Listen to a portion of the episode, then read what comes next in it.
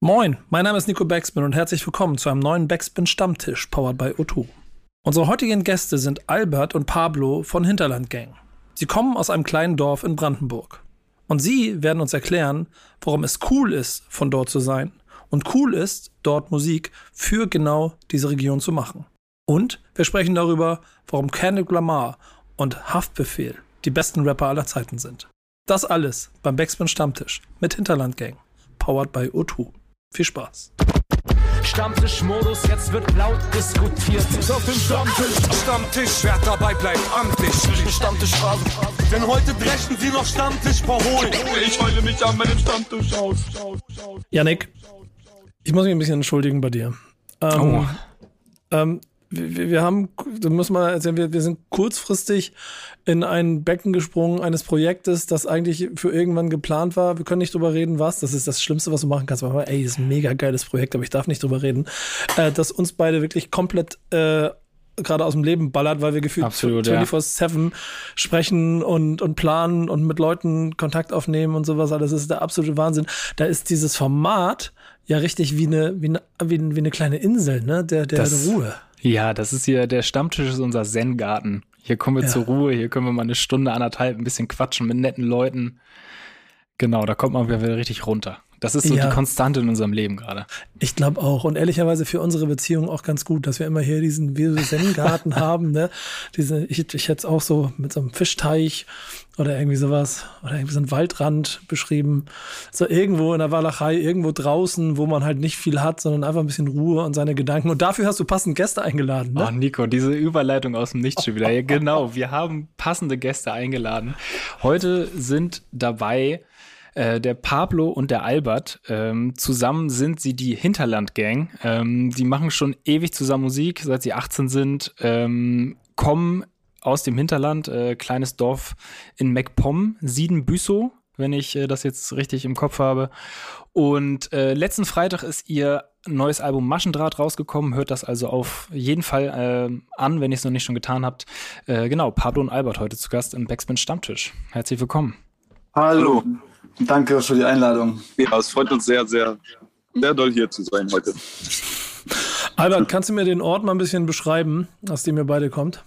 Also der Ort, aus dem wir beide kommen, heißt nicht Siedenbüssow, sondern Siedenbüssow.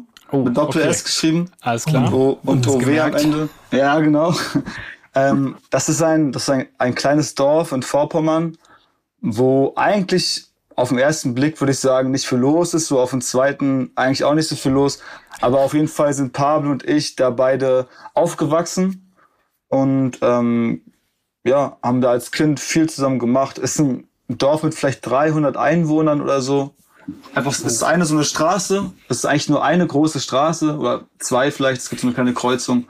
Und an beiden Seiten stehen einfach kleine Häuschen, ich glaube, das waren früher vor allem so Arbeiterkasernen oder Arbeiterhäuser. Es gibt ein Gutshaus, so wie es bei uns üblich ist. Da haben die meisten Dörfer immer so Gutshäuser und dann die ganzen kleineren Häuser ringsherum, das sind keine Gehöfte oder so.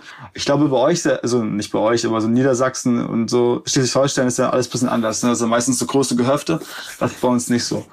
Und ein paar graue Fassaden, auch ein paar schön bunt gestrichene Fassaden, viele alte Leute, ein paar junge Kinder aber auch.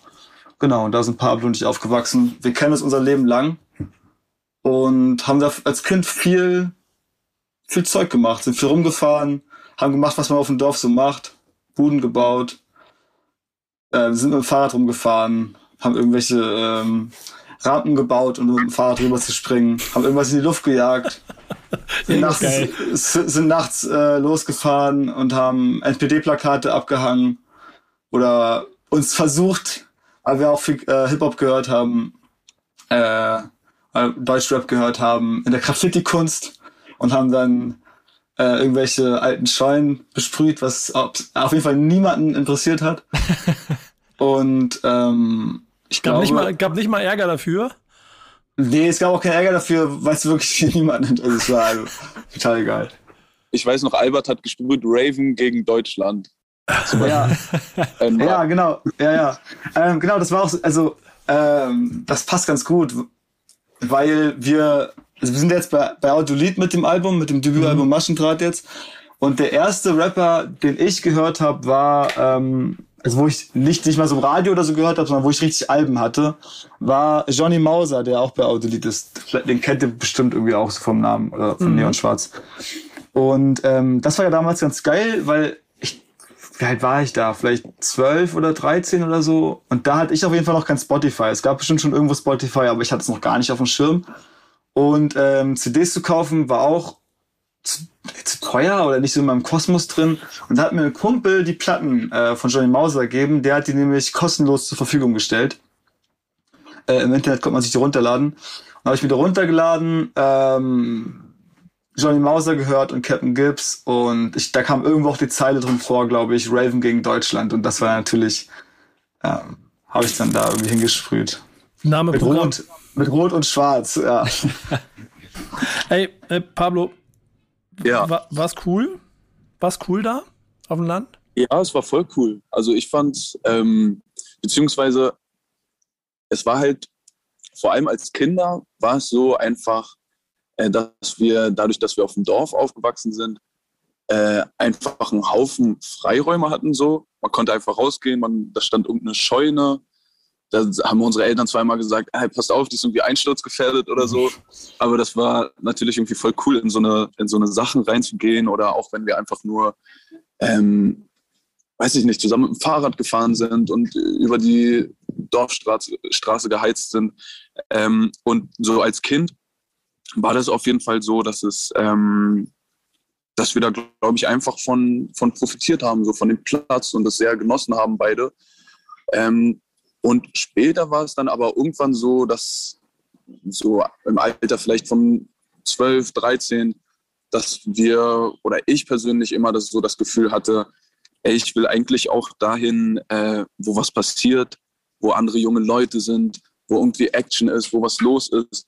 Und das war halt bei uns dann überhaupt eigentlich sehr wenig zu finden. Also es gab, war dann auch irgendwann immer so ein Thema bei uns im Dorf. Das haben dann so die Erwachsenen gesagt, oder die Älteren auch, oh, es gibt ja gar keine Kinder mehr und so langsam sind es nur noch alte Leute. So, und ich glaube, das war vor ein paar Jahrzehnten und ein paar Jahren einfach noch anders so, wenn es so in den Dörfern auch noch so ein richtiges Beisammensein gab, so eine richtige Kultur, irgendwie so eine Gemeinschaft. Das ist aber in unserer Zeit nicht mehr so gewesen, weil es ja auch bekanntlich nach der Wende so war. Wir sind ja beide, Albert ist 97 geboren, ich 98. Also die Wende war eigentlich noch nicht so lang vorbei. Und ich glaube, es war sehr viel, dass so die Generation vor uns so ein bisschen, die Älteren, die sind dann eigentlich alle so in die größeren Städte schon los abgehauen. Und daher hat bei mir persönlich, und ich glaube bei uns beiden dann auch irgendwann, wurde der Wunsch sehr groß, in eine große Stadt zu ziehen, was wir lustigerweise beide nicht gemacht haben. Aber ja, wo wir beim Thema wären. Ja, genau. Ihr habt am Ende dann ja euch dazu entschieden, etwas zu machen, was vielleicht ein kleines bisschen unorthodox ist in der heutigen Zeit und vor allem bei dem großen Thema Landflucht, was Yannick und die Redaktion wiederum dazu gebracht hat, daraus ein Thema zu machen. Genau, wir haben, du hast gesagt, jetzt irgendwie schon ziemlich angerissen, worum es heute gehen soll. Ihr kommt vom Dorf. Man wächst auf dem Dorf ganz, ganz anders auf, als man es in der Stadt tut. Das ist teilweise eine sehr andere Lebensrealität, andere Themen, mit denen man sich auseinandersetzt. Trotzdem seid ihr Hip-Hop und Rap sozialisiert, habt da euren Weg gemacht. Steht da aber ja schon irgendwie sehr im Kontrast, wenn man jetzt so Berlin so als den Deutschrap-Hotspot nimmt vielleicht. Deswegen wollten wir einfach mal drüber sprechen, wie ja das bei euch irgendwie abgelaufen ist. Was inspiriert euch? Mit was für Themen setzt ihr euch auseinander? Was für Unterschiede und Gemeinsamkeiten gibt es da vielleicht? Und runtergebrochen haben wir das diese Woche auf die Frage, warum ist Rap aus der Provinz cool? Da bin ich jetzt mal auf das erste Plädoyer gespannt, Leute. Also ich kann erst mal sagen, mit Rap sozialisiert wurden wir, glaube ich, nicht, sondern wir haben uns bewusst damit sozialisiert. Also es war bei mir jetzt nicht so, und ich glaube bei dir jetzt auch nicht so, Pablo, ich spreche erstmal nur für mich, dass in meinem Umfeld irgendwie die Leute viel Rap oder so gehört haben. Das war eigentlich gar nicht so. Bei uns, keine Ahnung, wird eigentlich vor allem Techno, Punk, irgendwie sowas gehört. Und ich habe mir das ganz bewusst irgendwie reingezogen, halt auf YouTube, im Internet, irgendwelche Interviews. Ich hatte mit 15, 16 eine Phase, wo ich einfach mir jedes scheiß Deutschrap-Interview reingezogen habe. Oder sorry so, about that. Sorry about that. Ja. Und genau, also diese Sozialisation, die haben wir uns, glaube ich, selber gesucht. Und mit der Musik oder das, was uns inspiriert hat oder was mich viel inspiriert hat, war zum Beispiel die Band Feine Sahne Fischfilet, musikalisch, die aus der gleichen Ecke kommen und einfach auch viel die Themen behandeln, die sich mit unserem Umfeld auch befassen. Und für mich war das aber immer so ein Thema, okay, Feine Sahne Fischfilet oder irgendwie so ein Punkrock-Thema oder so. Und für mich war es der Song von Zugezogen Maskulin, Plattenbau Ost. Stark. Der dann so in meinem Bewusstsein zum ersten Mal viele, also ganz, ganz, ganz viele Themen und sprachliche Bilder aufgegriffen hat, mit denen ich mich wirklich identifiziert gefühlt habe oder identifizieren konnte und auch kann. Und das hat mir dann klar gemacht, okay, wir können über die Themen rappen, die wirklich um uns herum passieren. Weil davor war es so, dass die Interviews oder die Musik, die wir gehört haben, wenn es um Rap ging, kam halt meistens aus Berlin, Hamburg oder Frankfurt am Main oder so, oder auf jeden Fall aus großen Städten oder weiter weg. Also was so ganz oft gar nicht die Themen waren, die uns wirklich umgeben haben oder von denen mit denen wir uns identifizieren konnten. Und die ich trotzdem super interessant fand, so von Haftbefehl, Farid Bang oder auch Kollega damals, die ja eine super krasse Promophasen gemacht haben. Und einfach pures Entertainment auch gemacht haben. Und aber zum ersten Mal gecheckt, ach krass, wir können über das erzählen, was uns umgibt, war ganz, ganz präsent bei Plattenbau Ost. Oder auch bei dem ersten Album oder Tape von Grim104. Ich glaube, das heißt auch sogar Grim104. Da, wo auch so Songs drauf sind wie Crystal Meth in Brandenburg oder Frosch. Und wo es ja auch ganz, ganz viel um sein Aufwachsen in der Provinz und auf dem Dorf geht. Ja. Ich bin nur gespannt gewesen, ob eventuell noch von Pablo was hinterherkommt. Ja, genau. Aber, ja. Das Coolsein, oder warum Rap aus der Provinz cool ist ja eine Frage, die man sich bestimmt vor 10, 15 Jahren anders gestellt hat als heute. Ich habe ja heute sogar das Gefühl, dass es auch nach einer gewissen Art von Antithese heute gar nicht mehr so diese Diskussion darüber gibt, weil es halt viele verschiedene Lebensrealitäten gibt, die auch genauso durch musikalische Vertreter ihrer Bubble quasi, ihrer Welt begleitet werden. Und da ist es häufiger mal der Fall, dass es nicht nur darum geht, dass alle jetzt nach Berlin ziehen wollen, sondern dass es auch cool ist, weiterhin dort zu leben, wo es keine Ampeln gibt. Also ich glaube, dass sich das insofern geändert hat, dass einfach klar ist, dass du keine coolere Person bist, also um dieses Wort cool überhaupt zu benutzen jetzt mal, oder besondere Person bist oder ein besonderes Leben führst, weil du nach Berlin oder irgendwohin ziehst. So, es ist halt klar, du bist der gleiche Typ wie davor. Du bist halt jetzt in einer großen Stadt vielleicht. Vielleicht gehst du da genauso unter, vielleicht erlebst du tolle Sachen so. Aber im Endeffekt macht es dich oder deine Musik nicht deswegen interessanter. Sondern das, was ja wichtig ist und was cool ist, sind einfach interessante Themen, wo sich Menschen hineinversetzen können, wo sich Menschen mit identifizieren können. Und ich glaube auch, dass es nicht jetzt immer nur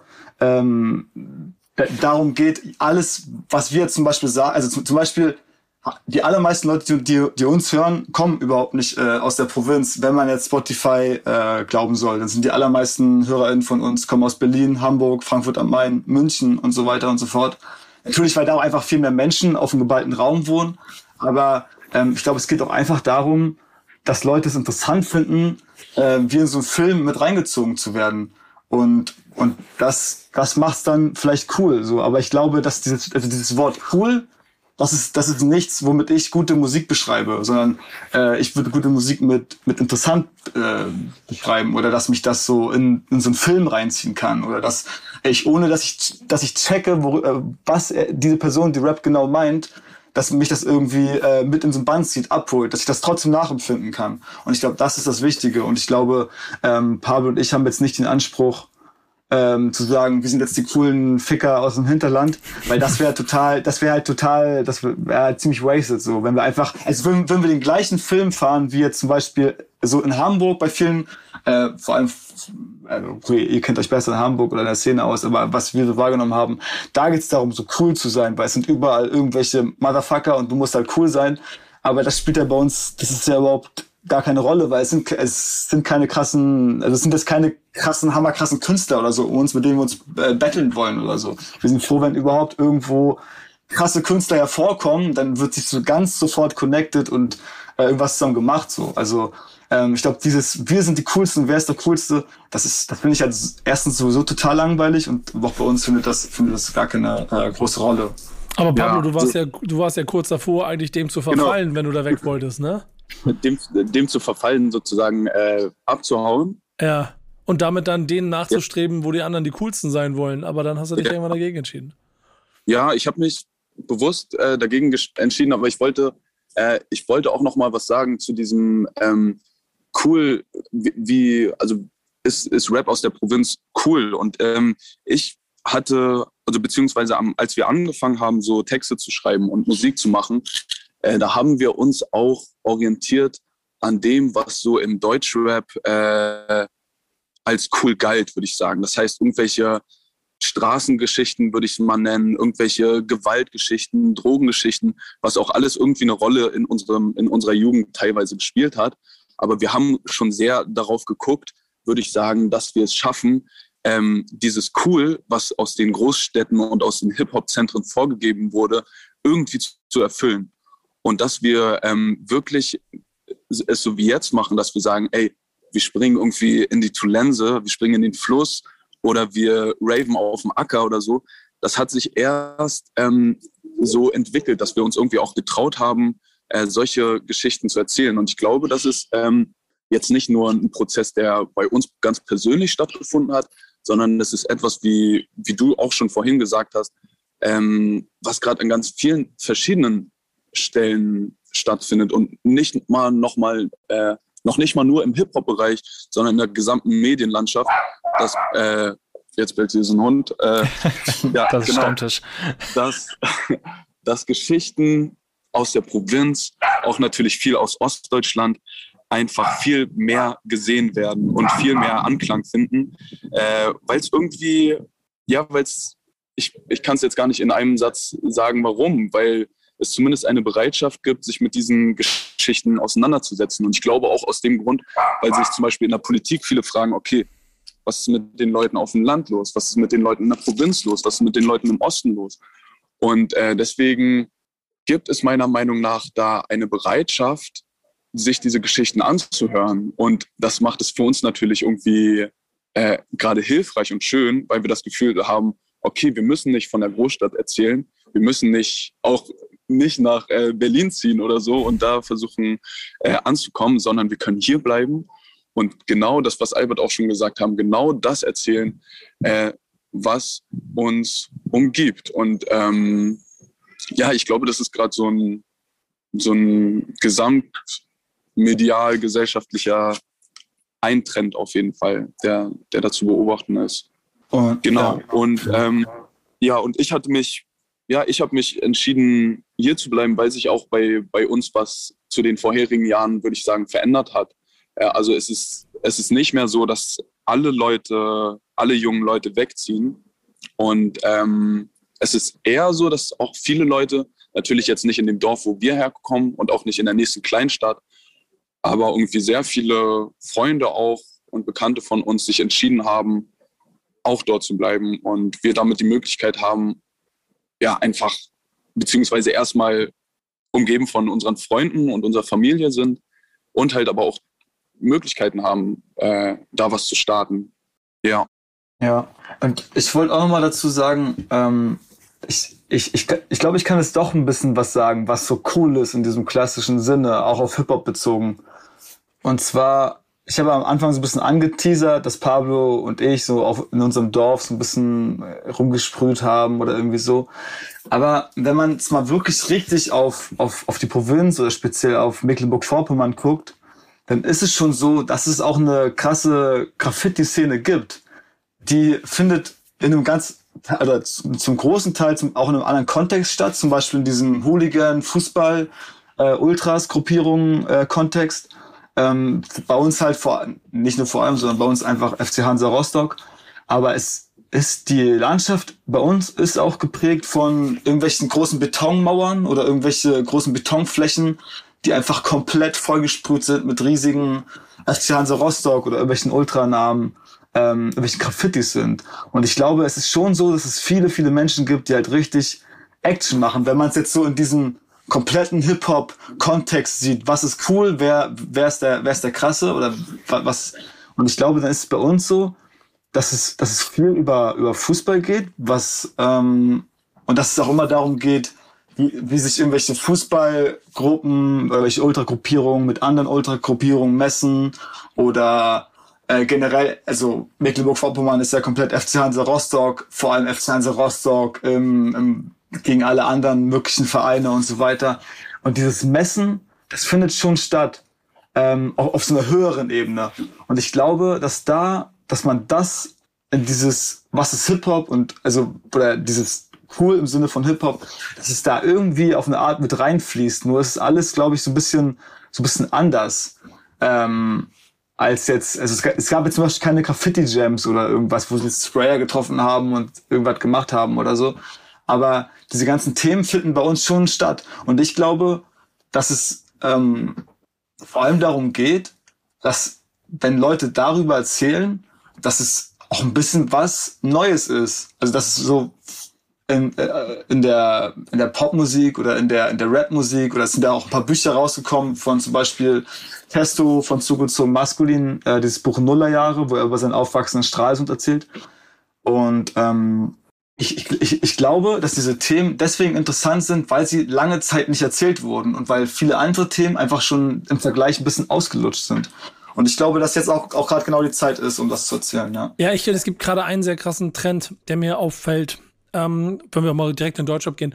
Das ist der ein bisschen der Held-Anti-Held-These, dass wir Dekaden damit beschäftigt waren, Leuten dabei zu folgen, wie sie die coolsten, wie sie die stärksten, wie sie die größten Helden, wie sie stark sind. Und das ja auch ich finde nach wie vor auch eine voll plausible Grundlage hat, die so wie alles so ein bisschen in Wellen sich entwickelt, weil du vielleicht irgendwelche Faktoren brauchst, an denen du dich und dein eigenes Leben mit aufhängen kannst.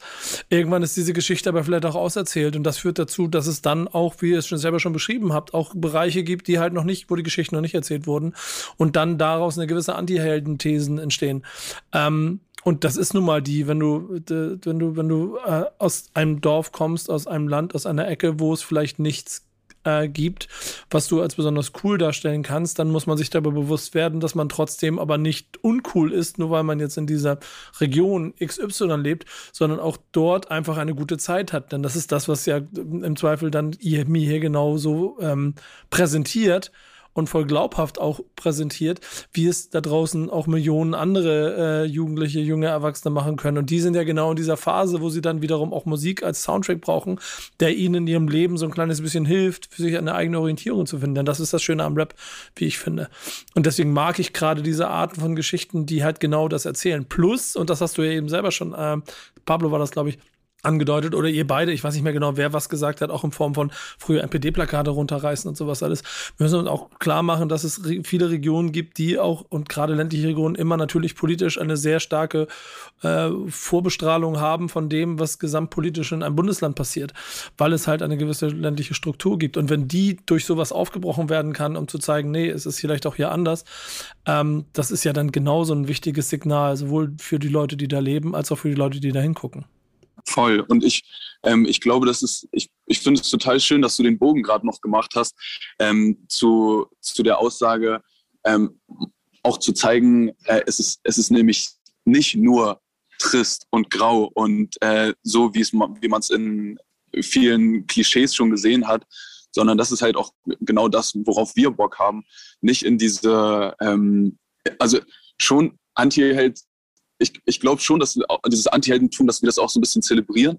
Aber wir haben auch halt überhaupt keinen Bock in dieses, oh, wir sind die zwei, oh, die so aus der niedersten Provinz kommen und da gibt es nichts und da ist komplette Einöde und da ist gar nichts. Sondern wir haben halt auch Bock, auf der einen Seite natürlich diese Themen zu thematisieren, weil ja teilweise auch was dran ist, aber jetzt halt nicht in diese Opferstellung irgendwie uns zu begeben, nur weil es sich interessant vielleicht auch anhört, sondern dass wir auch einfach das erzählen, was cool ist und was uns gefällt und was uns halt Kraft und Energie gibt.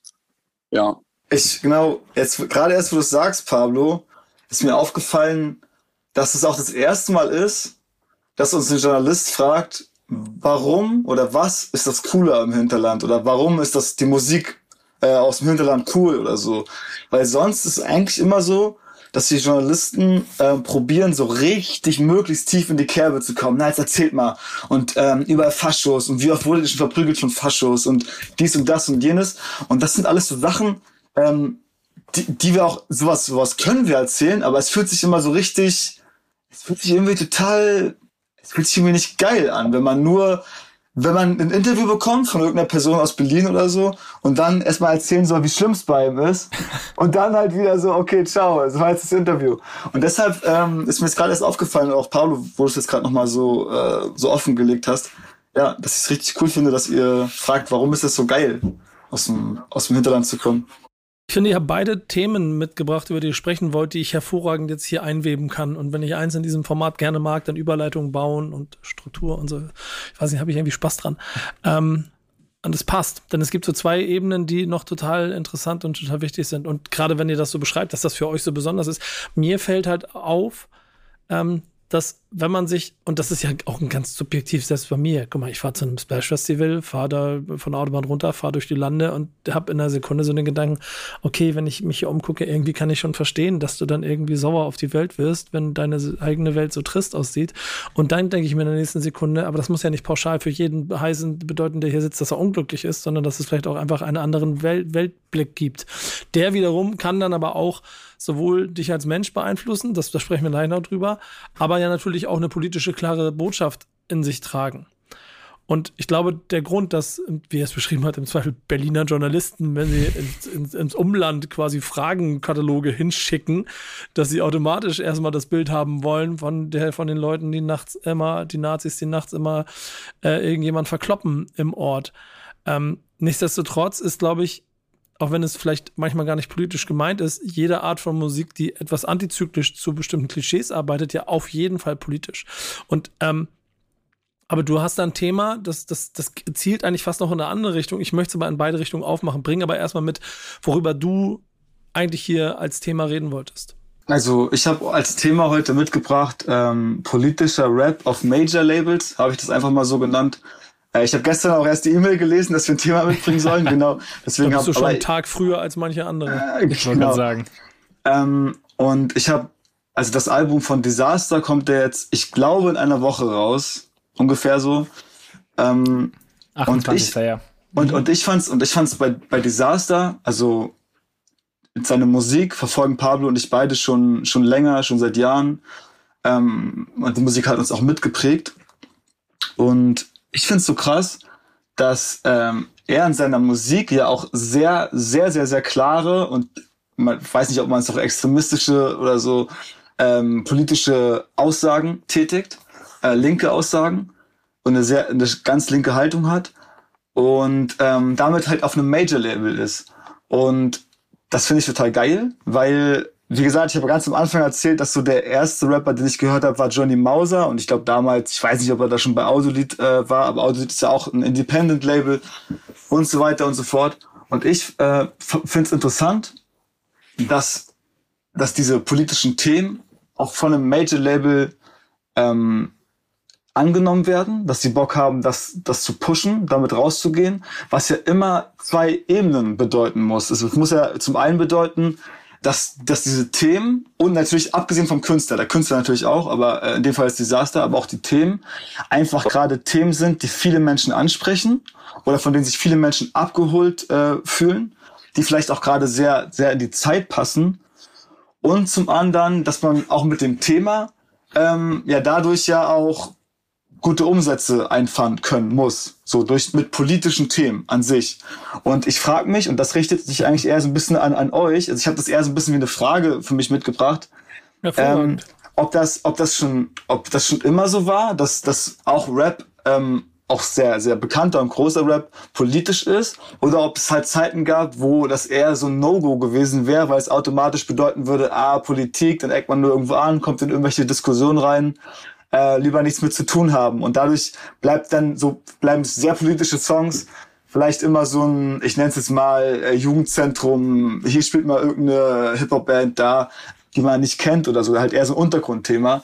Genau, oder ist es eigentlich normal, gibt es schon länger, oder ist es nur mir jetzt einfach so stark bewusst geworden, eben dadurch, dass Disarstar ja bei Warner unter Vertrag war oder ist, schon seit ein, zwei Jahren, glaube ich, oder also ich weiß nicht ganz genau die Jahre jetzt, aber genau, was ihr dazu sagt. Das würde mich total interessieren. Konkretisiere noch einmal die Frage.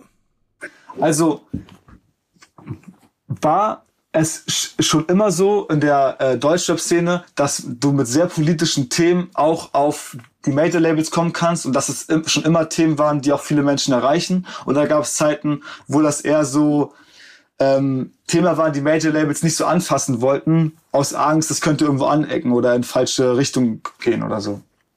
Da fallen vielleicht auch andere Beispiele vielleicht ein. Na, Yannick?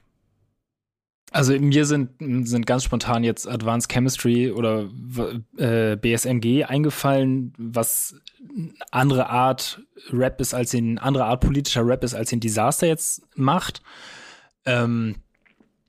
Ich glaube aber, dass so politischer Rap eigentlich schon immer schon immer da war, aber schon jetzt in der jüngeren Vergangenheit mehr in den Vordergrund getreten ist. Okay, darf ich ganz was? Ich will nicht unterbrechen oder so, alles aber gut. Ich meine jetzt wirklich nicht nur so, okay, politischer Rap und hier sagt man einmal, oh, die Welt ist schlecht, sondern ich meine zum Beispiel, dass Disarstar auf dem Song eine Line bringt wie Faschos ins Lager. Mhm. So. Also mir geht's gar nicht um die Line oder so, ich sehe das voll als eine künstlerische Line, aber dass das Major Label sagt, jo, machen wir. Also so in der Speerspitze fällt mir dann ad hoc auch tatsächlich nur Disarstar ein. Also es gibt dann vielleicht noch ein paar kleinere Namen, so PTK zum Beispiel fällt mir dabei auch immer ein. Aber der hat natürlich nicht annähernd die Zahlen von einem Disarstar jetzt. Ich weiß nicht, ob Nico da, ob du noch mehr im Kopf hast dazu gerade. Ja, ich bin in den gleichen Gedanken gerade und ich halte mich spitzfindig an an der Beschreibung politischer Rap und Polit-Rap auf. Denn Hip-Hop selber ist politisch. Das war es schon immer. In der Urform und eigentlich auch in der Form, wie es gelebt werden soll, berühmt antizyklisch zu Establishment. Je mehr es selber Establishment wird, desto mehr geht das natürlich verloren, weil du dir deinen eigenen Markt nicht kaputt machen möchtest, was nicht weiter verwerflich ist, aber dann vielleicht die politische Ebene daran verloren geht und vor allen Dingen auch die Anti-Haltung. Sie so sehr explizit auszudrücken, das gibt es immer mal wieder mit Lines, ne? Auch, ich glaube, auch Haftbefehl wollte man Nazis klatschen und Chelo Abdi und so. Das gibt's immer mal wieder. Ich glaube, in dem Gesamtpaket, wie es jetzt gerade, und da hast du schon vollkommen recht, Disarstar zusammen mit Major Label Sony ist es, ne? Gemeinsam dort quasi, was für ein Statement sie da gerade setzen.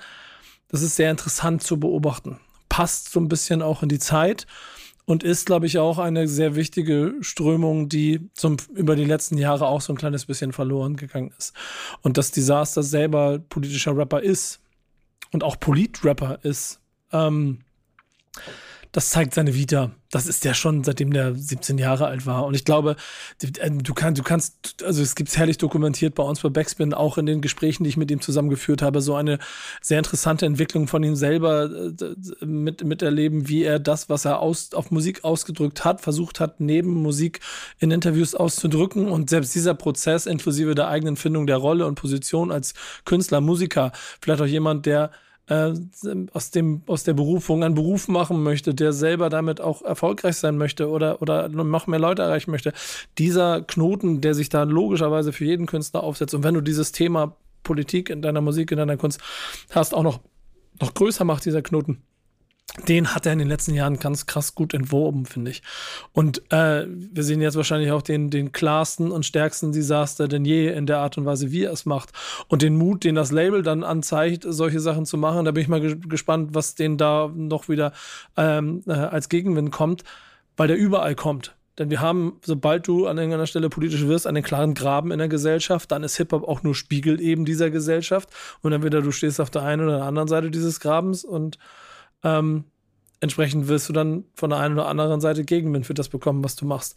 Also insofern ist es, um die Frage zu beantworten, glaube ich, relativ einzigartig seit wirklich BSMG und guck mal, aber selbst Jan Delay ist politisch in manchen Zeilen, aber nicht in dieser Konsequenz. Also, und ich meine damit auch wirklich, du hast es gerade gesagt, auch Haftbefehl und auch viele andere Rapper haben auch sogar Alex von 187 Straßenbande hat der irgendwie gesagt, deine Neonazi-Fresse drücke ich dir sofort ein oder so. Ja. Aber ich finde, das ist natürlich auch ein klares politisches Statement. Es ist aber auch eine ganz subjektive, es geht wirklich um ihn als Person und um eine andere Person. So, es geht um eine menschliche Interaktion. Aber wirklich diese klare Draufsicht. Ich meine, Disaster bezeichnet sich, soweit ich jetzt weiß, so selber als Marxisten. Und wirklich so eine analytische Draufsicht. Und dann, was sich so aus meiner Sicht zuspitzt in diese Line Faschus ins Lager oder Rolex, also es kommt, glaube ich, durch diesen Song Rolex für alle drauf vor, wo auch viele andere Statements gesetzt werden, was einfach eine analytischere und von oben herab eine objektivere Sicht auf die Gesellschaft hat und eben nicht dieses, ich wurde früher von Faschus verprügelt oder ich habe Stress mit Faschus und prügel mich mit denen. Das ist dann, das ist finde ich, nochmal was anderes. Das ist eher so wie so eine Geschichte oder so. Und okay, aber du hast es auf jeden Fall, würde ich sagen, beantwortet. Aber du hast ja gesagt, dass es jetzt gerade so in der Form auf einem Major-Label einzigartig ist. Und das finde ich interessant. Ja, aber es ist auch interessante Beobachtung dessen, was da passiert, weil wir, und damit kann ich eigentlich hervorragend zu dem Thema von Pablo überleiten, ja schon auch durch Musik und durch Rap in Deutschland so eine Macht mittlerweile haben, die also sowohl Musikindustrie Grundfesten beeinflusst, wie Musik gerechnet wird, wie sich Charts aufstellen, etc. pp. Bis hin zur Erweiterung der Marke Künstler X zu einer über die Musik hinaus funktionierenden Marke, die damit dann auf einmal an anderen Industriezweigen für Impact sorgt und damit natürlich auch seine Followerschaft so ein kleines bisschen beeinflusst und eben auch Haltung in jeder Form auch immer, sei es straight, explizit, wie das bei Disaster im Moment passiert oder unterschwellig durch eine gewisse Richtung, in die du mit dem gehst, was du machst. Und da finde ich dein Thema, Pablo, ganz spannend, um da jetzt mal vielleicht anzuknüpfen. Ja, sehr gerne. Genau, und ich habe tatsächlich, als ich so an das Thema gedacht habe, so vor allem daran gedacht, was es auch für negativen Einfluss haben kann. Und das ist natürlich auch etwas, was so Straßenrap und Rap allgemein auch immer vorgehalten wird von einigen und halt auch, wo es sich teilweise auch sehr einfach gemacht wird. Aber Fakt ist natürlich, erstmal ist es so, gerade Rap ist so die populärste Musik. Absolut ist es die Musik der Jugend und daher, glaube ich, kann es erstmal positiv und negativ einen extrem starken Einfluss haben. Und ich habe, als ich mir diese Frage ausgedacht habe, wir haben vorhin schon mal kurz darüber gesprochen, mir ist da so eine Stelle aus dem Buch von Henrik Bolz von Testor. Habt ihr das gelesen? Ich habe es gelesen. Ich habe es gelesen, ja. Okay. Ich nicht. Unbedingt. Ja, okay. Also es ist so eine Stelle und es geht darum, er sitzt mit seinen Freunden zusammen und sitzen in irgendeiner Wohnung zusammen und ich glaube, die kiffen sich einfach einen rein und er beschreibt gerade, dass er eigentlich ziemlich krasse psychische Probleme gerade hat und sich eigentlich dauernd schwach fühlt und überhaupt nicht weiß, wer er ist, überhaupt nicht weiß, wo er hin will und was er machen will. Und eigentlich einen Haufen Angst in sich trägt. Und dann kriegt er, glaube ich, so einen halben Abkacker aufs Gras oder wie auch immer, und macht sich dann Kopfhörer an die Ohren und hört dann Agro Berlin, Flair, Bushido, und dann ist es so wieder, okay, so musst du sein, so musst du sein, okay, hör zu, ey, du musst stark sein, du musst hart sein, so. Und diese Stelle fand ich total krass, weil sie erstmal, finde ich, so sinnbildlich steht für, ja, für ganz viele junge Männer, glaube ich, die halt das Gefühl haben, sie müssten irgendwie extrem hart oder extrem erfolgreich oder wie auch immer sein.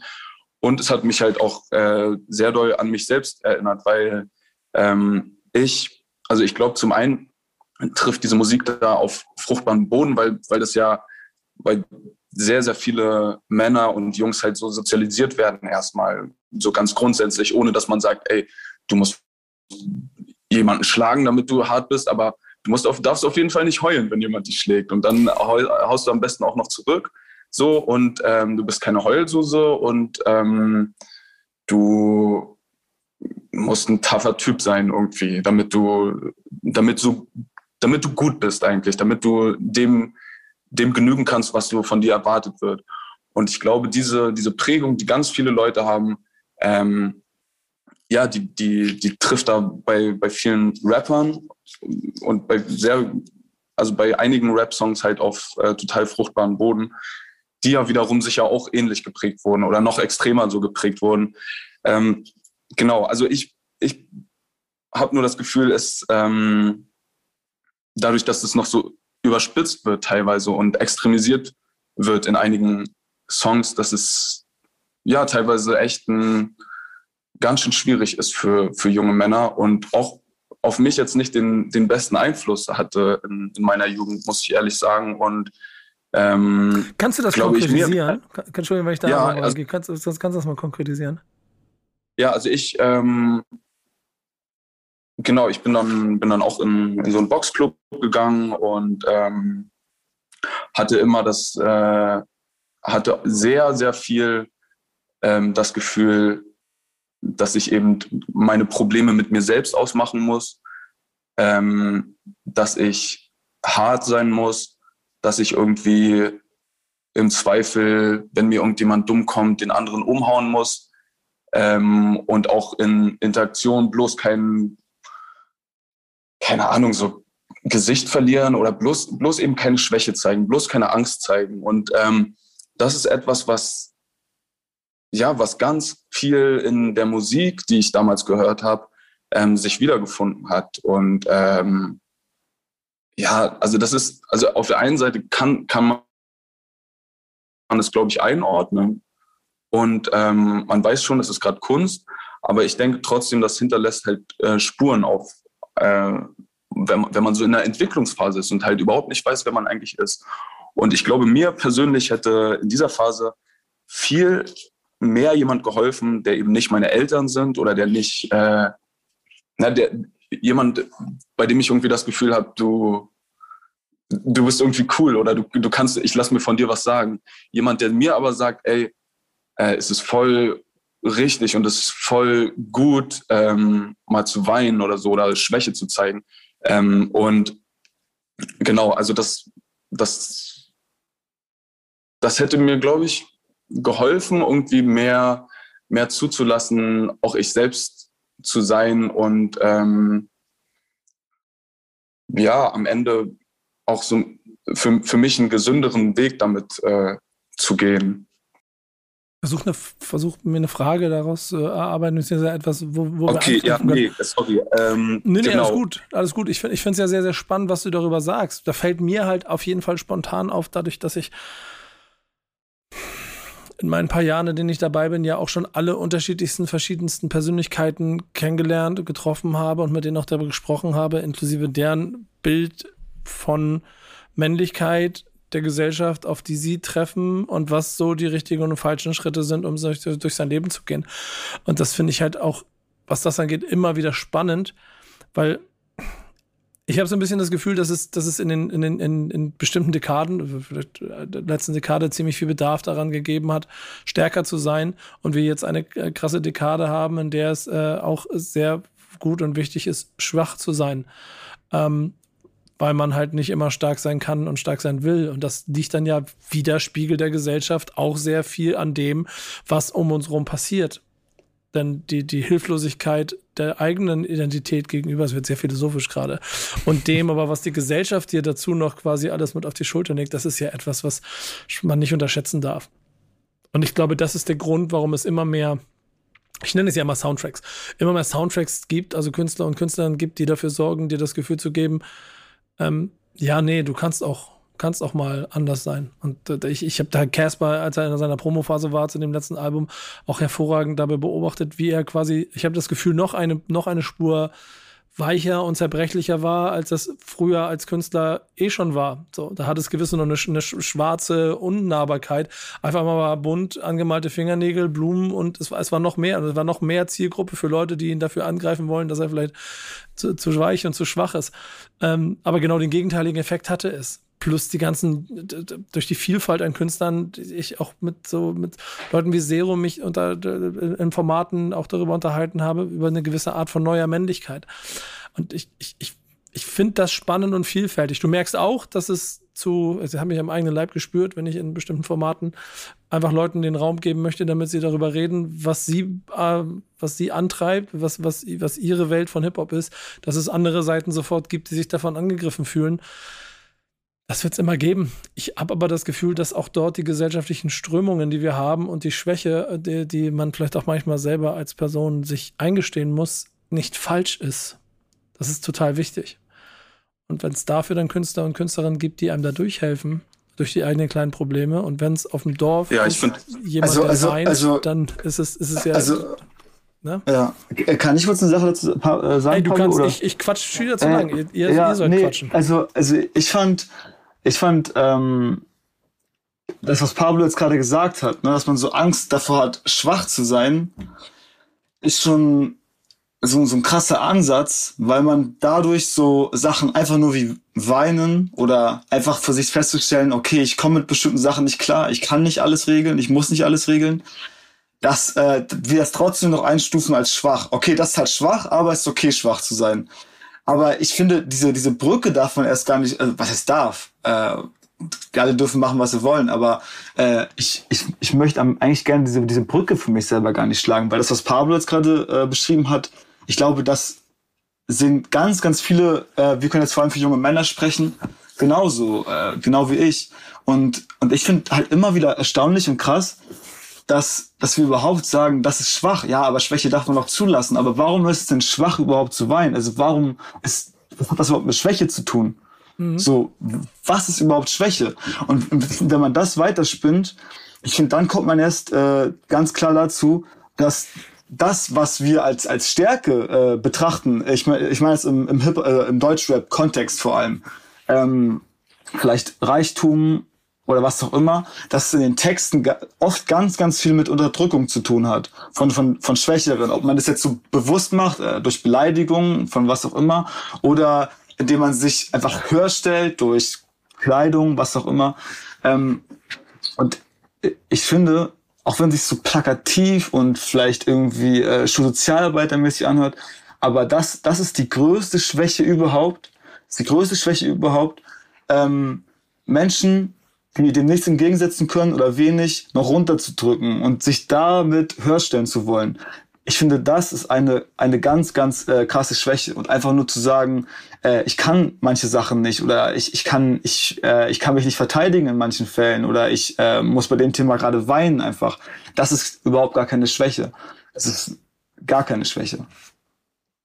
Ja, ich finde das einen richtigen Punkt.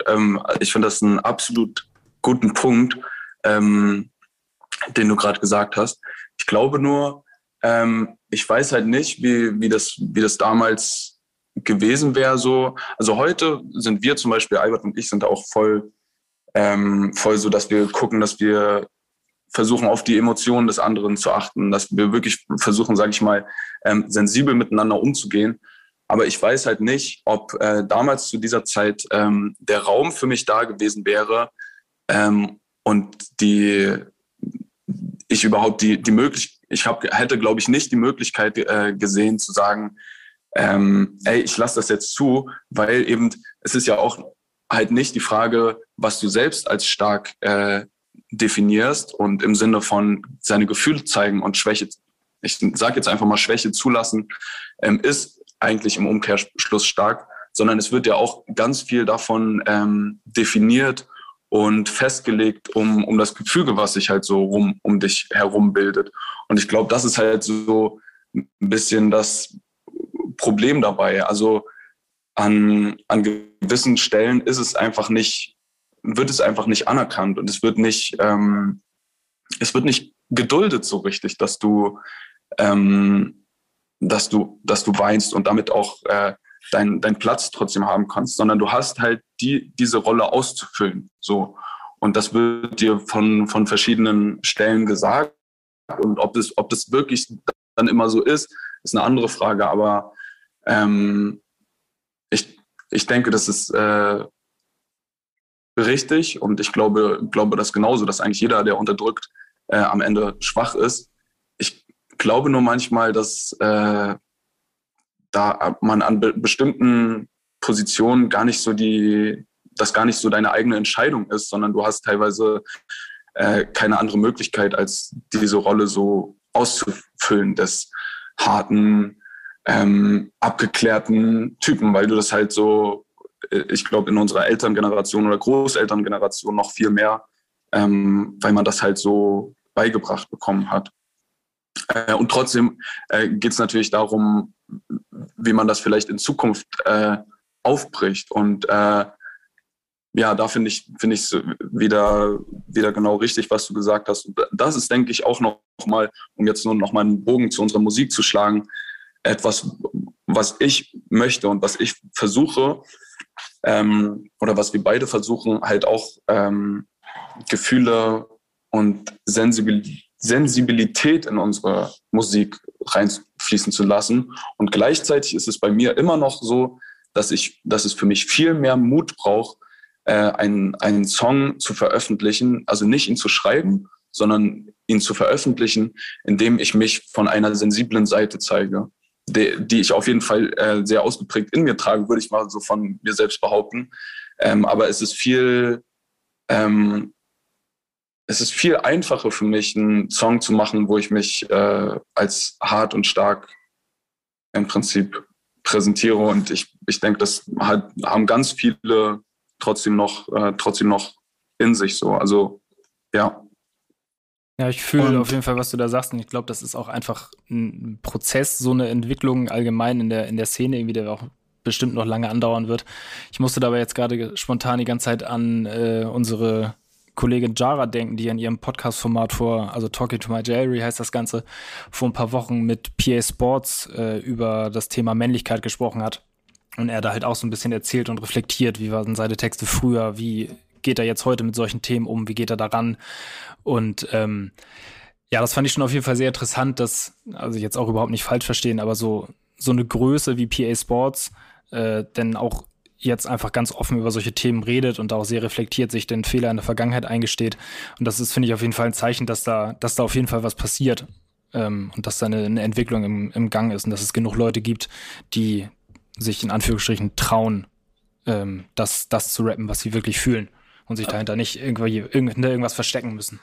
Ja, und zu diesem Thema, das zu rappen, was man wirklich fühlt, gehört bei Pablo und mir auch trotzdem genauso einen Song darüber zu machen, wie krass vielleicht man ist oder so. Also sich da generell auch frei zu machen in verschiedenen Bereichen, aber natürlich ganz, ganz speziell eben auch sensiblere Themen zu behandeln.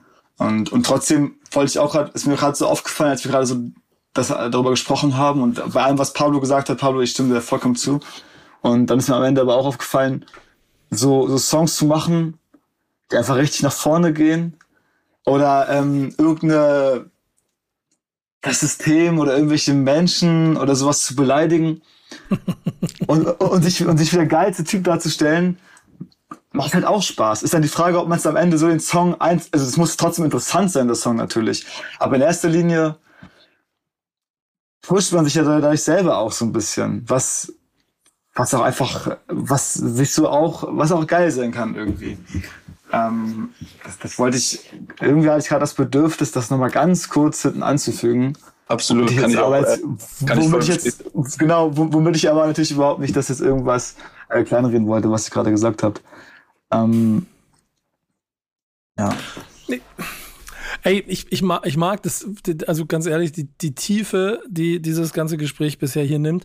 Und vor allen Dingen ist es auch ganz wichtig, das ist ja in dem Format hier auch so, dass für Menschen, die noch nicht so viel Musik gehört haben, die aus dem Hinterland kommt, aus dem Dorf von 300 Einwohnern ohne Ampel, das ist übrigens immer einer der Indikatoren, womit ich Größe von Ortschaften für mich ganz klar definieren kann. Wenn mir Leute erzählen, sie kommen von dann und dann oder sie kommen, gibt's eine Ampel bei dir im Ort? Nein? Okay, dann ist das schon ein klarer Parameter.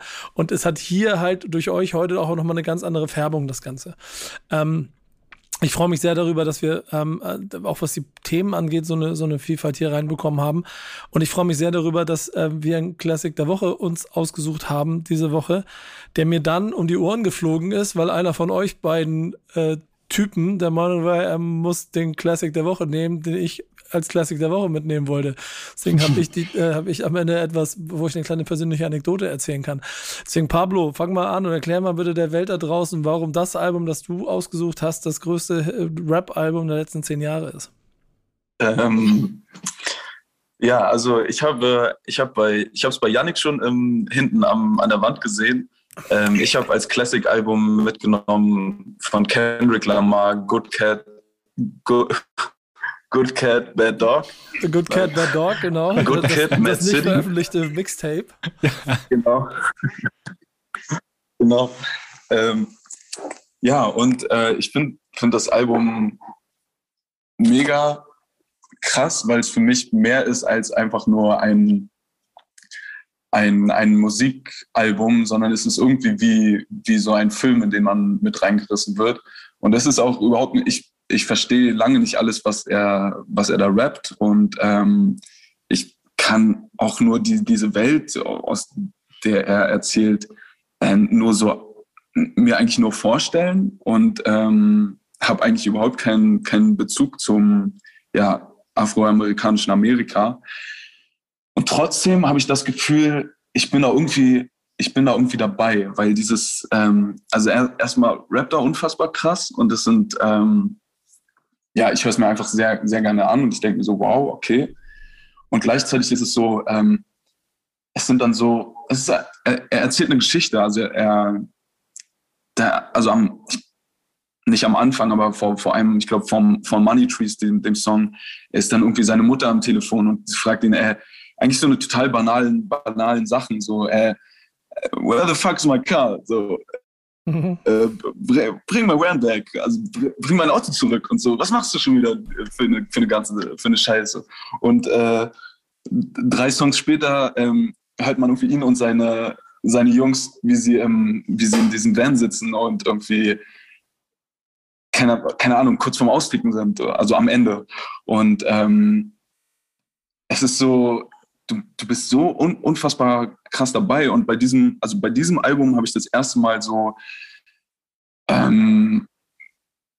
erfassen können, was man eigentlich für eine Geschichte mit Musik und mit einem Album auch erzählen kann. So, also es gibt zum einen krasse Songs, und du kannst heftig rappen oder du kannst einen geil produzierten Song haben, aber du kannst eine Geschichte erzählen, so, und die auch für einen Typen, der, oder meinetwegen auch ein Mädel, also einfach für eine andere Person, die auf einem anderen Kontinent sitzt, eine andere Hautfarbe hat und dementsprechend in einem ganz anderen Leben sich befindet, trotzdem irgendwie nachfühlbar ist. So, und ja, deshalb ist Good Kid, Mad City mein Classic Rap Album all the time, bis zu diesem Oktober, denn da ist von Hinterland Gang Maschendraht rausgekommen. Gut. Das hast du gut gespielt, gefällt mir. Meine 2-3 Cent sind dazu, dass es eine Dekade gab, in der mich US-Rap ein bisschen verloren hat. Und das war genau diese Phase davor. So, da war das ziemlich viel, war nur noch Jiggy. Das hat mich genervt irgendwann. Und dann kam Good Kid, Mad City. Und ich weiß noch ganz genau, als ich das gehört habe und ich genauso wenig quasi von dem verstanden habe, bis ich dann kapiert habe, was das Album ist und was es mir erzählen will und was da drin steckt. Es ist für mich auch bis heute das Größte. Es gibt erfolgreiche Alben, es gibt auch politisch stärkere Alben von Kendrick Lamar, aber dieses Album ist für mich von A bis Z, von der, das hat vor Section 80 schon, wie sein Debütalbum heißt und solchen ganzen Geschichten, so viele kleine Nuancen in diesem Ding drin. Das Album, das keine Hits hat und ein Brechalbum einfach ist. Diese ganzen Punkte haben es für mich damals neben dem A$AP Rocky Album, jetzt muss ich aufpassen, welches es ist, da war Long Live, das war nicht, oh, ja, genau.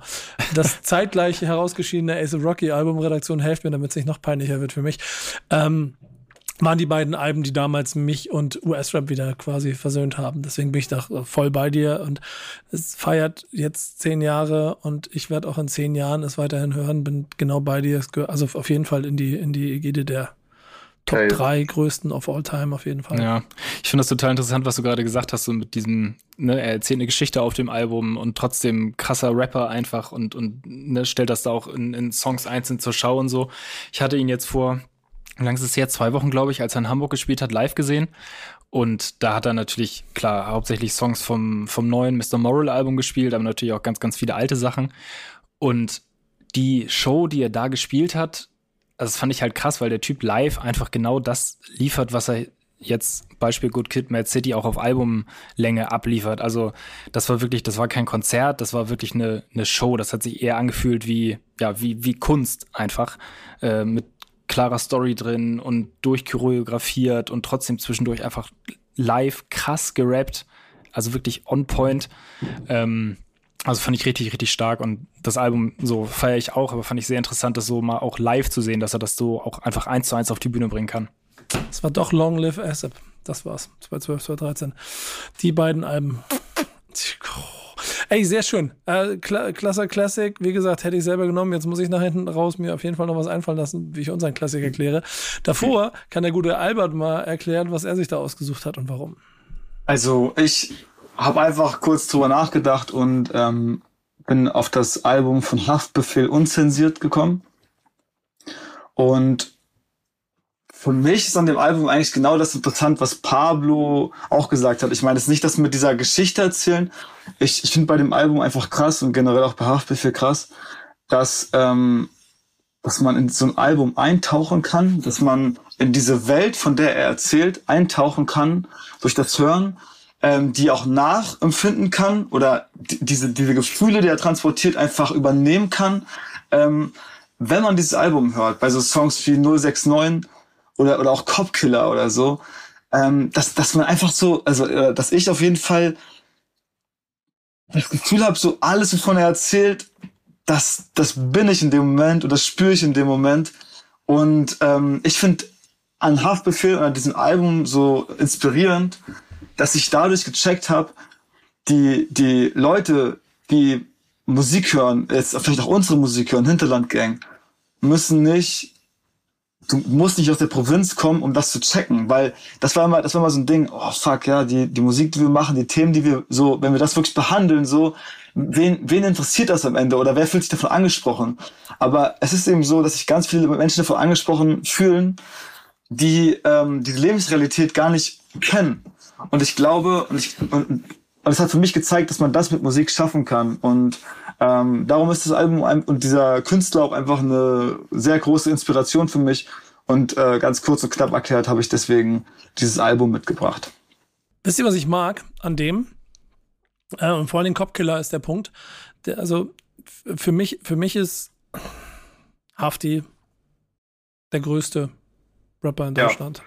Ja, safe. Okay. Schön. Sind wir uns da schon mal einig, Albert? Gefällt mir. Ne? Pablo auch, der hat nur sein Mikro aus. Ja, wenn Pablo oder wenn ihr was anderes mal haben, könnt ihr Klappe halten. Und das liegt an vielen verschiedenen Ebenen, denn da ist sehr viel explizit Texte drin, da sind sehr viele Worte drin, die auch weit über den guten und schlechten Geschmack gehen. Aber das Gesamtkunstwerk ist in sich so perfekt, weil dazu Ebenen kommen, die unheimlich viel Verletzlichkeit zeigen, genau mitten im Epizentrum einer Härte, in der er ist. Mhm. Und das ist nicht nur das Offenkundige, sich ins Bein schießen oder abtaumeln und sich dann entschuldigen und Depressionen also deutlich klar machen, sondern auch in jeder Zeile verpackt er das, was der eine als hart hört, genau so, dass der andere es als theoretisch auch genau diese dunkle Seite wahrnehmen kann und es ihm helfen kann, mit der Schwäche da drin klarzukommen. Das finde ich so faszinierend an allem, was er macht. Und es gibt so eine kleine Kleinigkeit, an der ich immer so quasi auch versuche, Dingen diese Welt zu erklären. Ich bin ja ganz oft so zwischen. Und dann, wenn ich dann versuche, Straßenrap in sich zu erklären, zitiere ich immer gerne Cop-Killer. Man sagt, Tränen sind das Blut der Seele und 5 von 10 Polizisten Hurensöhne. Damit sagt er ja automatisch genau das, weil da sind genug Polizisten dabei, die Hurensöhne sind, aber halt nicht alle. Und das aber von jemandem gesagt, der quasi in einer Welt kommt, wo ACAB gilt. Also quasi selber damit auch Türen aufbaut in Form von, ey, wir wissen, das sind alles irgendwo Menschen. Und es gibt irgendwo eine Stelle, wo man reden kann. Das mag ich an Haftbefehl an jeder kleinen Stelle, an der er es macht. Also ich finde, das ist ein schöner ja, Auswahl. Es ist sehr, sehr, sehr, sehr cool, dass du es gerade gesagt hast. Ich meine, das Erste, dass in ganz vielen Lines von Haftbefehl auch so ein Schmerz und so eine Trauer mitschwingt. Das ist auch, darüber unterhalten Pablo und ich uns bestimmt einmal in 3 Monaten so ungefähr. Darüber, dass Haftbefehl so besonders macht und seine Texte und warum ganz, ganz viele Rapper aus meiner Sicht, wenn sie vermeintlich das vom Gleichen erzählen, einfach nicht mithalten können, ja, weil die nicht diese verschiedenen Ebenen transportieren, sondern nur das Offensichtliche.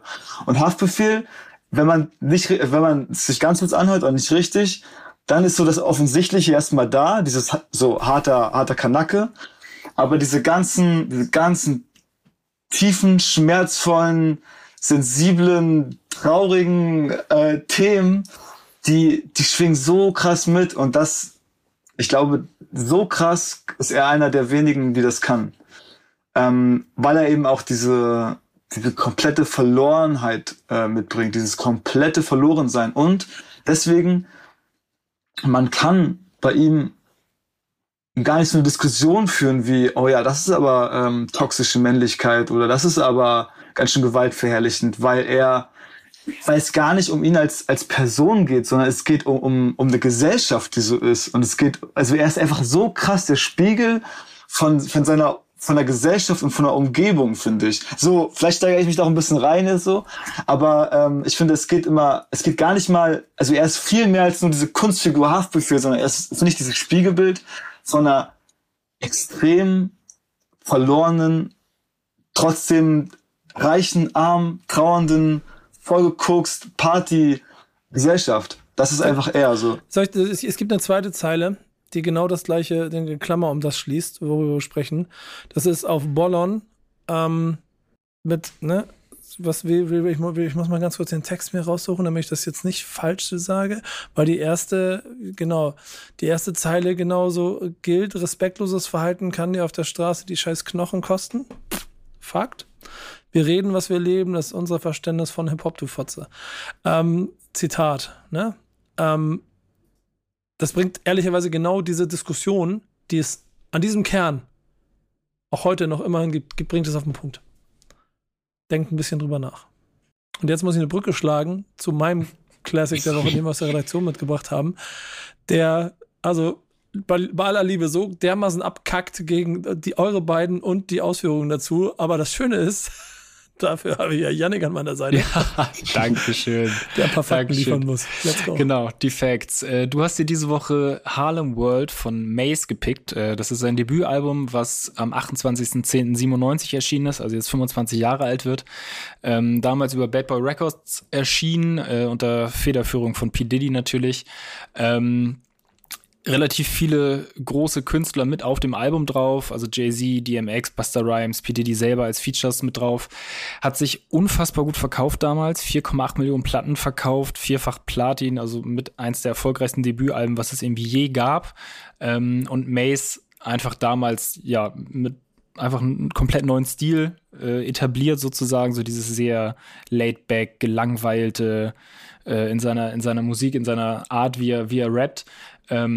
Aber auch gleichzeitig so diese Bad Boy Hochphase, so diesen, ich weiß nicht, Ghetto-Schick vielleicht, den P. Diddy da so etabliert hat, so wie dieses ganze, wie die Videos ausgesehen haben, wie die Leute rumgelaufen sind, wie die Mucke geklungen hat.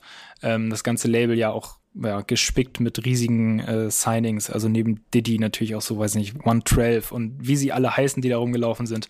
Und der ganzen Riege hat sich Mase eingereiht und ein unfassbar starkes Debütalbum hingelegt und sich dann aber kurz danach entschieden, doch nicht mehr Musik zu machen und ich glaube Pastor zu werden und dann doch wieder zurückzukommen und doch nochmal ein bisschen weiter Mucke zu machen.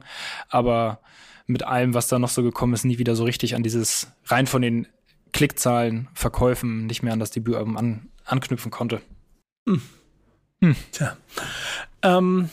Ich finde, es ist ein sehr durchschnittlicher Classic, den wir heute mitgebracht haben, der eigentlich auch nicht wirklich die Tiefe hat, die es braucht, um gegen die anderen beiden anzukommen. Es gibt aber einen Song und das ist What You Want von Mase.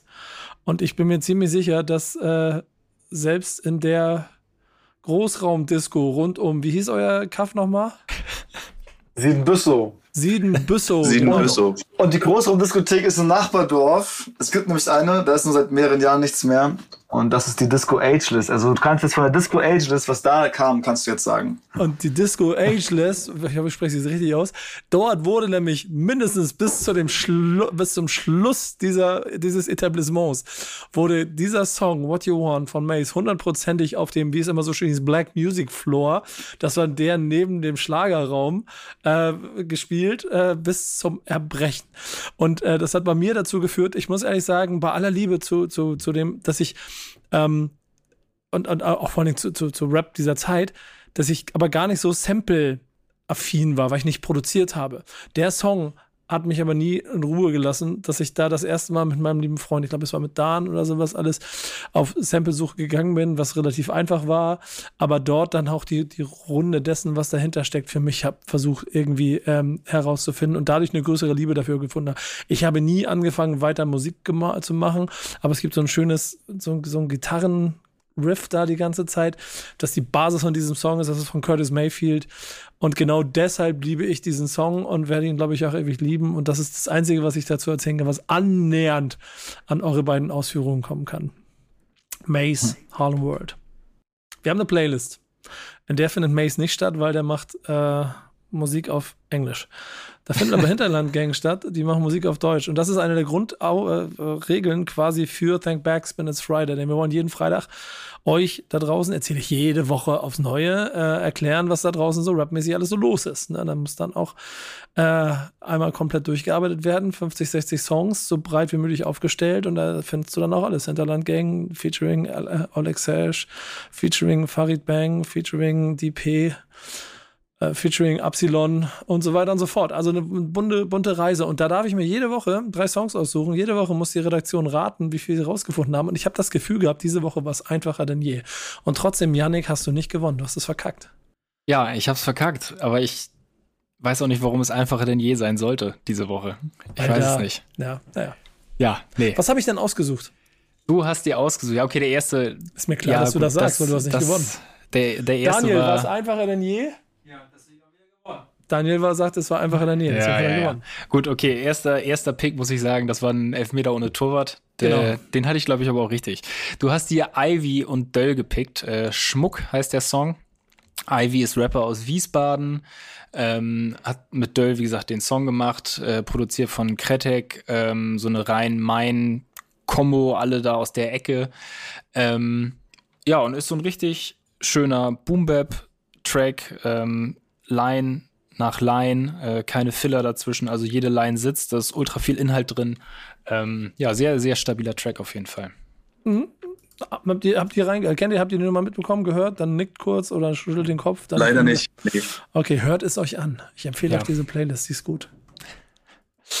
Song Nummer 2, den du gepickt hast, von Ari Chicago, Gräber heißt der Ganze, im Tony Crisp Remix. Tony Crisp ist ein Beatmaker, der in München lebt, ursprünglich aus Kroatien kommt.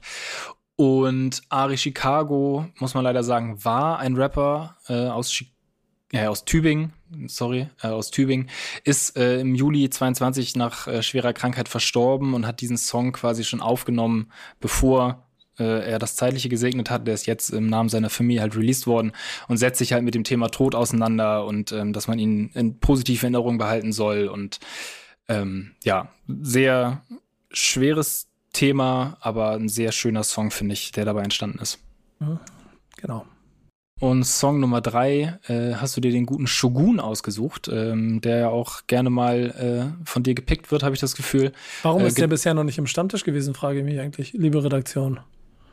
Ja, Johanna, Tanja, macht euch eine Notiz im Hintergrund, bitte. Ja, genau. Skandal an der Stelle. Getrimmter Rasen heißt der Song, den er rausgebracht hat. Hat er selber produziert, zusammen mit Way Too Lost. Und er erzählt uns ein bisschen, aus welchen Verhältnissen er kommt, dass er da eigentlich gern raus möchte und ein bisschen mit diesem Leben als Spießer kokettiert. Also den Rasen gerne getrimmt, die Käseplatte und den Vino dazu. Und ja, so ein bisschen genervt ist von den anderen Rappern, die erzählen, wie hart es bei denen ist. Aber eigentlich kommen sie doch aus gutem Elternhaus. Mir ist dabei aufgefallen, dass ich, sorry, das ist eine Anmerkung. Ich finde, das habe ich jetzt bei dem Song wieder gedacht, Shogun hat eine unfassbar geile Rap-Stimme. Ich mag dem unfassbar gerne zuhören. Das ist so ein bisschen, also ich weiß, Bushido, da wird es ja auch immer gesagt, auch eine geile Stimme. Und ich finde, bei Shogun ist es genauso. Dem mag ich einfach gerne zuhören. Your favorites Rapper, famous favorites Rapper, Producer, Voice. One of the most underrated in Deutschland. Hört auf meine Worte. In 1-2 Jahren wundert ihr euch dann. Du wusstest es schon als Erster. Das gleiche gilt für Hinterland Gang, das haben wir heute rausgefunden und deshalb empfehlen wir euch wärmstens, mindestens das Vinyl zu erwerben, das Yannick dann ab morgen hier in Dauerschleife im Büro abspielen wird. Absolut. Und ich weiß, was für ein arroganter Penner ich bin. Wie heißt nochmal der Ort? Büssow, weiß ich hinten. Siedenbüssow. Wenn ich irgendwann mal vorbeikomme, wo lebt ihr da eigentlich noch, beide? Nein. Ja, schade. Ich habe gedacht, wir treffen uns in Siedenbüssow mal auf einem Kaltgetränk an der Bushaltestelle. Wir können uns ein paar Dörfer weiter treffen gerne. Oder auch Eisdiele. Genau. Oder an der Tanke. Pass auf, was wir machen. Wir machen, haben wir dieses Jahr zum ersten Mal gemacht, so ein Open-Air-Festival. Das 100 Tage Sommer Open Air in einer kleinen Stadt, einer Provinzstadt, die heißt Termin. Da war zum Beispiel dieses Jahr auch Zugezogen Maskulin am Start und ein paar andere regionale, sehr, sehr coole Acts. Und das möchten wir nächstes Jahr wieder machen. Und du hast es gerade gesagt, dass du uns besuchen kommen willst oder wirst.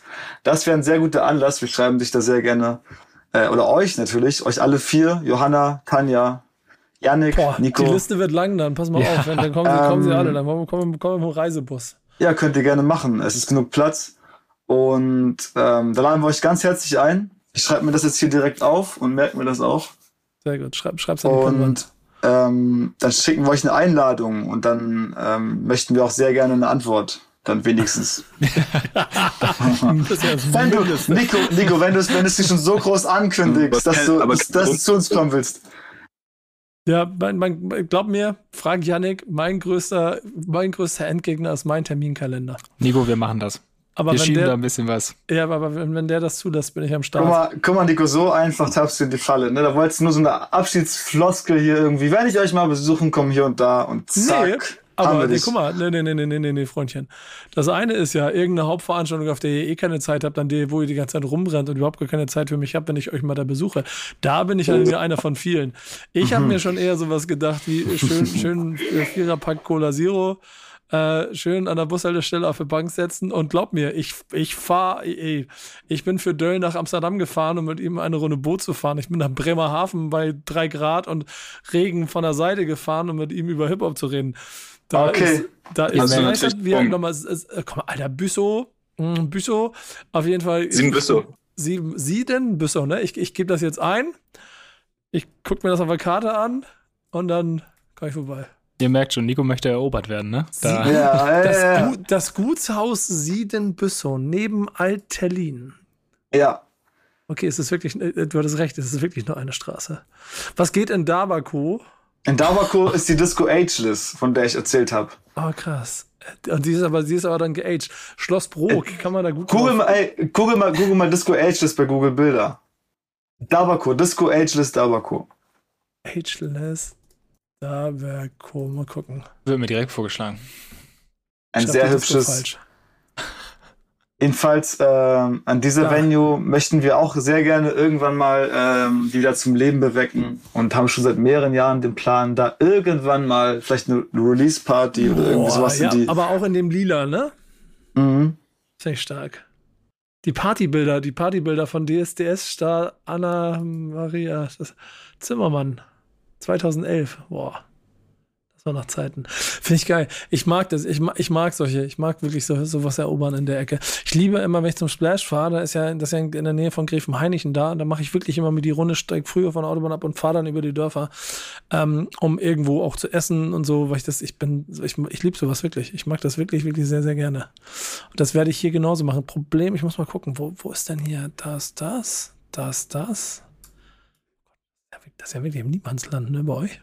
Mhm. Ja.